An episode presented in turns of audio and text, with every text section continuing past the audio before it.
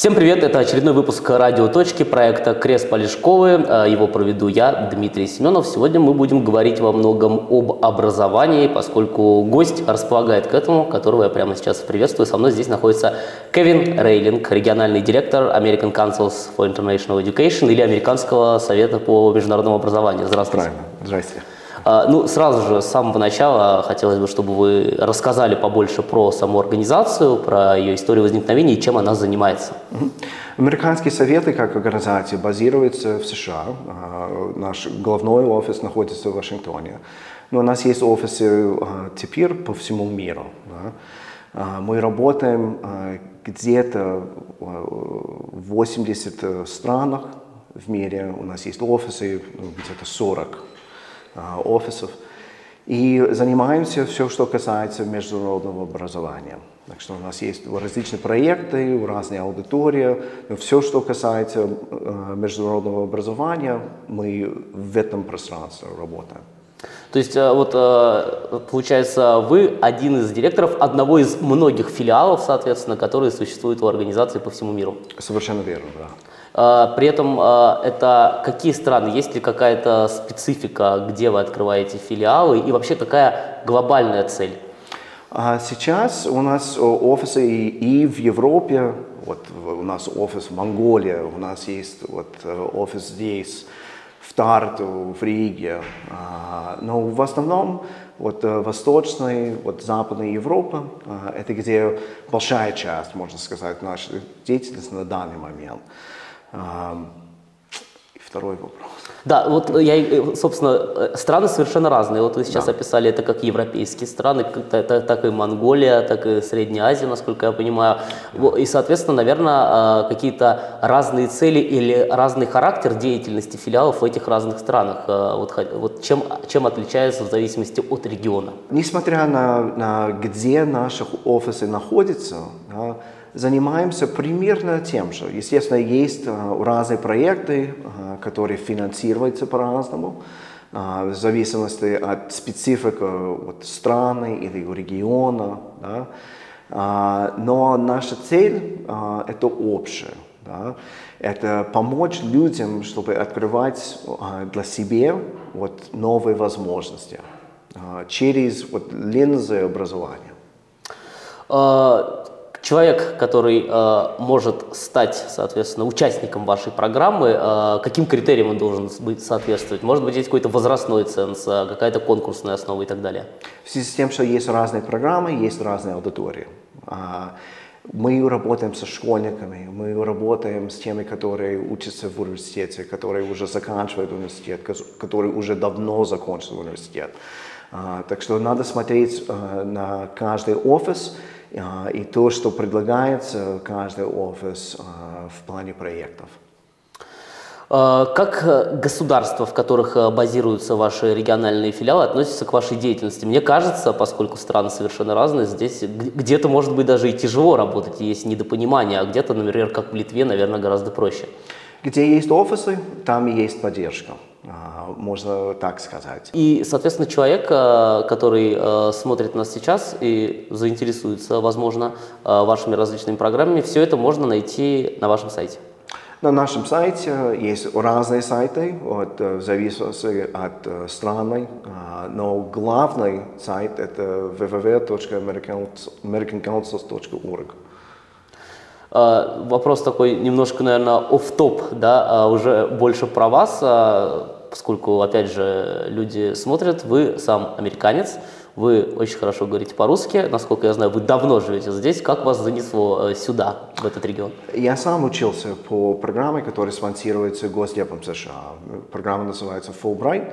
Так что, когда я был студентом, я приехал в Минск, э, учился один год в Академии музыки, и после окончания этого программ, этой программы я просто продолжил вот, жить, работать, получил предложение от э, своей организации, Американские Советы, и начал работать в Минске. А, так что а, работал вот, а, директором офиса в Минске ну, где-то 8 лет и переехал сюда, в Литву, в 2009. То есть, получается, а, значит, вот эта вот программа, программа по международному образованию, они заключают, ну, если вот простым языком говорить, такой э, э, студенты по обмену. То есть вы из Америки поехали в Минск, а кто-то, соответственно, из Минска мог поехать в США. Большая часть наших программ, они именно являются программой обмена. Да. Угу. И сколько, вот, вы сказали уже, что есть разные программы, но тем не менее вот от и до, да, от скольки до скольки примерно вот, вот этот вот курс длится, когда человек может поехать и поучаствовать в вашей программе? Это тоже очень разный, в зависимости от программы. Есть такие более краткосрочные программы на 10 дней, на 2 недели, до 6 недель. А есть такие программы, которые проводятся, они длятся, может быть, полтора года, два года. У меня э, знакомые есть, которые в подобных программах, я вот не знаю, может быть, как раз-таки в том числе в программе конкретно вот вашей организации участвовали, и э, я знаю, что там одна из, одно из таких условий, э, человек едет в США и живет именно в обычной американской семье. Это, это ваша в том числе программа? Ну, есть такие программы, да. да. Особенно э, мы проводим программу, называется э, Open World, Открытый мир. А вот эта программа на 10 с ней, как раз а, люди, которые участвуют, они живут в американских семьях. А, есть еще программа для литовцев, для тех, которые из Латвии, из Эстонии. Это программа для школьников, которая называется Flex.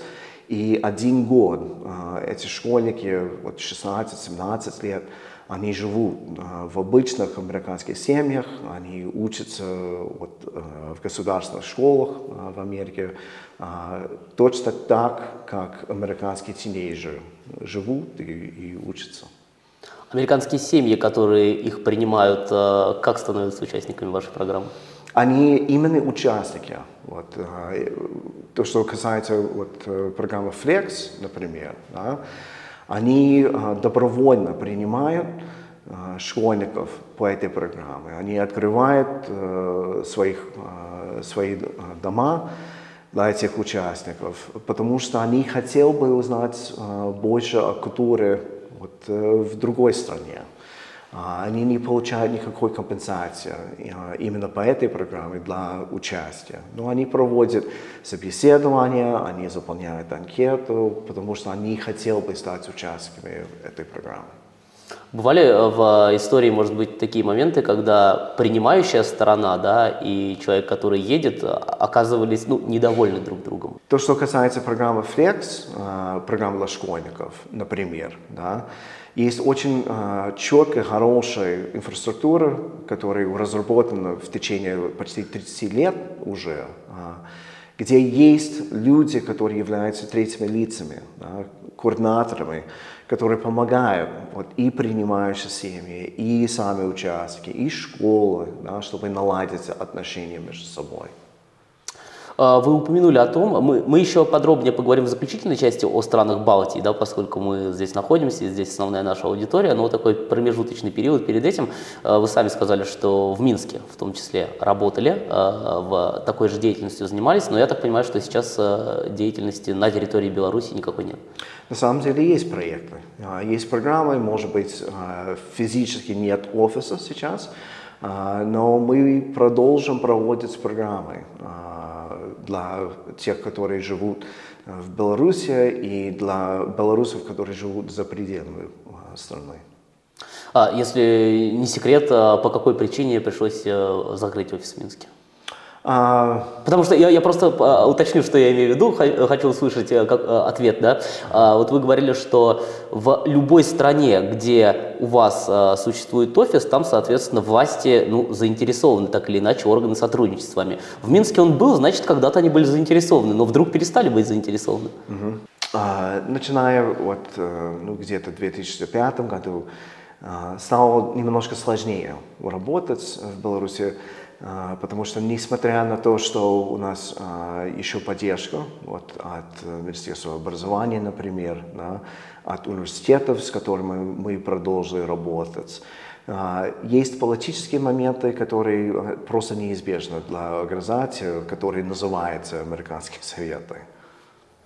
Да, но при этом э, вот есть и в том числе один э, белорусский вуз в изгнании, который находится здесь, Европейский гуманитарный университет. Э, и вот вы говорили, что программы для белорусов по-прежнему есть. Наверное, логично предположить, что большая часть, в том числе студентов с этого университета, участвует в этих программах. На самом деле относительно мало студентов или выпускников с этого вуза участвуют в наших программах. Мы делаем все, что возможно, чтобы быть открытыми к всем, э, к всем белорусам, которые хотел бы участвовать именно в таких проектах, которые мы проводим. А э, как вы сами думаете, а почему активность такая небольшая со стороны, вроде бы казалось, такого европейского вуза, в котором учится ну, совершенно прогрессивная белорусская молодежь? Я думаю, что просто есть очень много возможностей э, для студентов, особенно для тех, которые учатся в Европе. Я не говорю, то, что это, это, это плохо или это хорошо. Я просто к тому, что а, здесь есть больше возможностей для студентов, которые заканчивают а, европейские вузы. Ну, то есть у них есть большой выбор, можно так сказать, да, и ваша ну, площадка это один из как бы да, вариантов, да. которые. Понятно. А теперь давайте тогда немного о странах Балтии. Я так понимаю, не так давно, да, было открыто, были открыты новые программы уже для жителей, для молодежи, для студентов стран Балтии. Вот какие есть возможности уже у нашей э, непосредственной аудитории. Особенно вот хотелось бы, чтобы обратили на это внимание жители русскоязычных городов стран Балтии. У нас э, в основном есть э, две программы, которые проводятся. Э, есть программа Flex, о которой я раньше говорил. Это именно для школьников, тех, которые в девятом, в десятом классах, которые хотел бы проводить год, академический год в Америке. И еще есть программа, которая называется «Открытый мир», и здесь есть разные темы. А, и это именно для, для а, скажем, молодых, молодых а, профессионалов, которые хотел бы участвовать в стажировках в США. Темы, они могут быть от cyber security до НГО, ну, различных спектров в работе с НГОами. А, и так далее. Эти темы определяются а, каждый год. У нас а, обычно ну, в среднем где-то от 4 до 5 тем в каждом году. По вашему опыту, вот что подсказывает вам ваш опыт? Те люди, которые принимают участие, становятся участниками ваших программ, им это помогает потом полученные знания и навыки больше применить у себя на родине, или многие из них, может быть, э, получают э, такой как бы социальный лифт, да, можно так сказать, чтобы попасть в итоге в США и реализоваться там? Можно сказать и то, и другое. Да. Цель а, именно программ, которые спонсируются Госдепом США, цель это не чтобы эмигрировать. А, на самом деле есть такие условия, да, которые созданы, чтобы вот, знания, навыки, которые а, получат участники в США, чтобы они возвращались бы, да, и работал бы вот, на родину, да, если это Литва, Эстония, Латвия, чтобы они остались бы и, и смогли бы вот, э, применить вот эти навыки и знания, ну, хоть на какое-то время. А, есть те, а, которые заканчивают а, наши программы, а через 10 лет они находятся, находятся во Франции, они находятся вот где угодно. И это тоже хорошо, потому что опять-таки вот наша цель, да, это чтобы дать больше возможностей вот людям. Да, и это, кстати, прекрасно да, подтверждает э, название одной из программ Open World, открытый мир, когда человек, там, как вы сказали, может оказаться вообще в итоге во Франции, и мир действительно открывается. Да? Да. Хороший такой пример. Но э, смотрите, вот э, скажем так, недемократические страны, ну, на примере России и Беларусь, да, такие организации, аналогичные организации, часто на них ну, вот наезжают, говоря о том, что эти организации способствуют нашей утечке мозгов. Демократические страны гораздо спокойнее относятся, да, и даже, наверное, способствуют деятельности. Как вам, как вам кажется, почему демократические страны так ревностно отно, а, относятся вот э, к деятельности таких полезных организаций? Это не важно, если это демократические страны, недемократические страны, как вы смотрите на это. Да? Если у государства есть хороший план да, обеспечения а, людей, чтобы они смогли бы хоть что-то предложить вот, э, своим гражданам, да, тогда это хорошо. Да, тогда люди остались бы, да, они работали бы, они развивали бы свои карьеры, да, они хотели бы и там э, остаться э, в этой стране. Э, это немножко сложно для тех стран, э, которые, может быть, не так заботятся э, о людях. Угу. А э, много ли людей вот уже из э, стран Балтии стали участниками вашей программы? А, наши офисы, которые находятся а, здесь, э, в Литве, в Латвии, в Эстонии, они относительно новые офисы. Так что а, я не сказал бы, вот есть так много выпускников наших программ, но тем не менее у нас в порядке ну, от 30 до 40 участников каждый год а, в каждой из этих стран. И э, ваши планы на страны Балтии, они насколько долгосрочные и масштабные? А, и долгосрочные, а, я не знаю, масштабные. Очень много, естественно, зависит от финансирования. Но мы здесь и намерены продолжить нашу работу. Мы с вами э, называли уже да, в ходе разговора ряд регионов, ряд стран, но вот одну страну, вокруг которой сейчас э, все события происходят, мы не назвали. Это, конечно же, Украина. И вот на сайте даже у вас видел American Council, там э, Stand with Ukraine. Угу. Поэтому ну, не могу не спросить, э, есть ли в связи с этой ситуацией, которая у нас больше года уже длится, да, с ситуацией э, войны, какие-то специальные программы для украинцев, созданные вот именно в последний год? Ну, то, что надо сказать, это, э, во-первых, наш офис, который находится в Украине, самый большой э, из э, тех, которые не находятся в США. Так что у нас уже давно вот, работа именно по Украине. И есть очень много программ для тех, которые а, там и находятся, и которые находятся в регионе. А, а есть ли какие-то а, вот сейчас а, сложности работы с Украиной, поскольку там же ситуация военного положения, и там, допустим, ну, не очень легко а, человеку в возрасте там, от 18 лет выехать из страны. Вот если человек становится а, вот, студентом, будучи или закончив университет, а, участником вашей программы, есть какие-то сложности с тем, чтобы он все-таки поехал и поучаствовал в программе?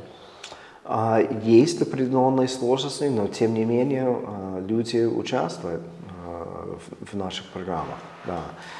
У нас не только программы обмена, но есть программы, которые более локальные. Да. А, когда вы заходите в какую-то новую страну, это как происходит? Это к вам из страны обращаются, как бы, да, или это какой-то обоюдный процесс, что вот вы заинтересованы, они заинтересованы, и вы начинаете свою деятельность? На самом деле по-разному бывает. А, есть а, те места, вот те страны, где они сами что-то предлагают, да, и мы начнем вот нашу работу, сотрудничество а, таким образом.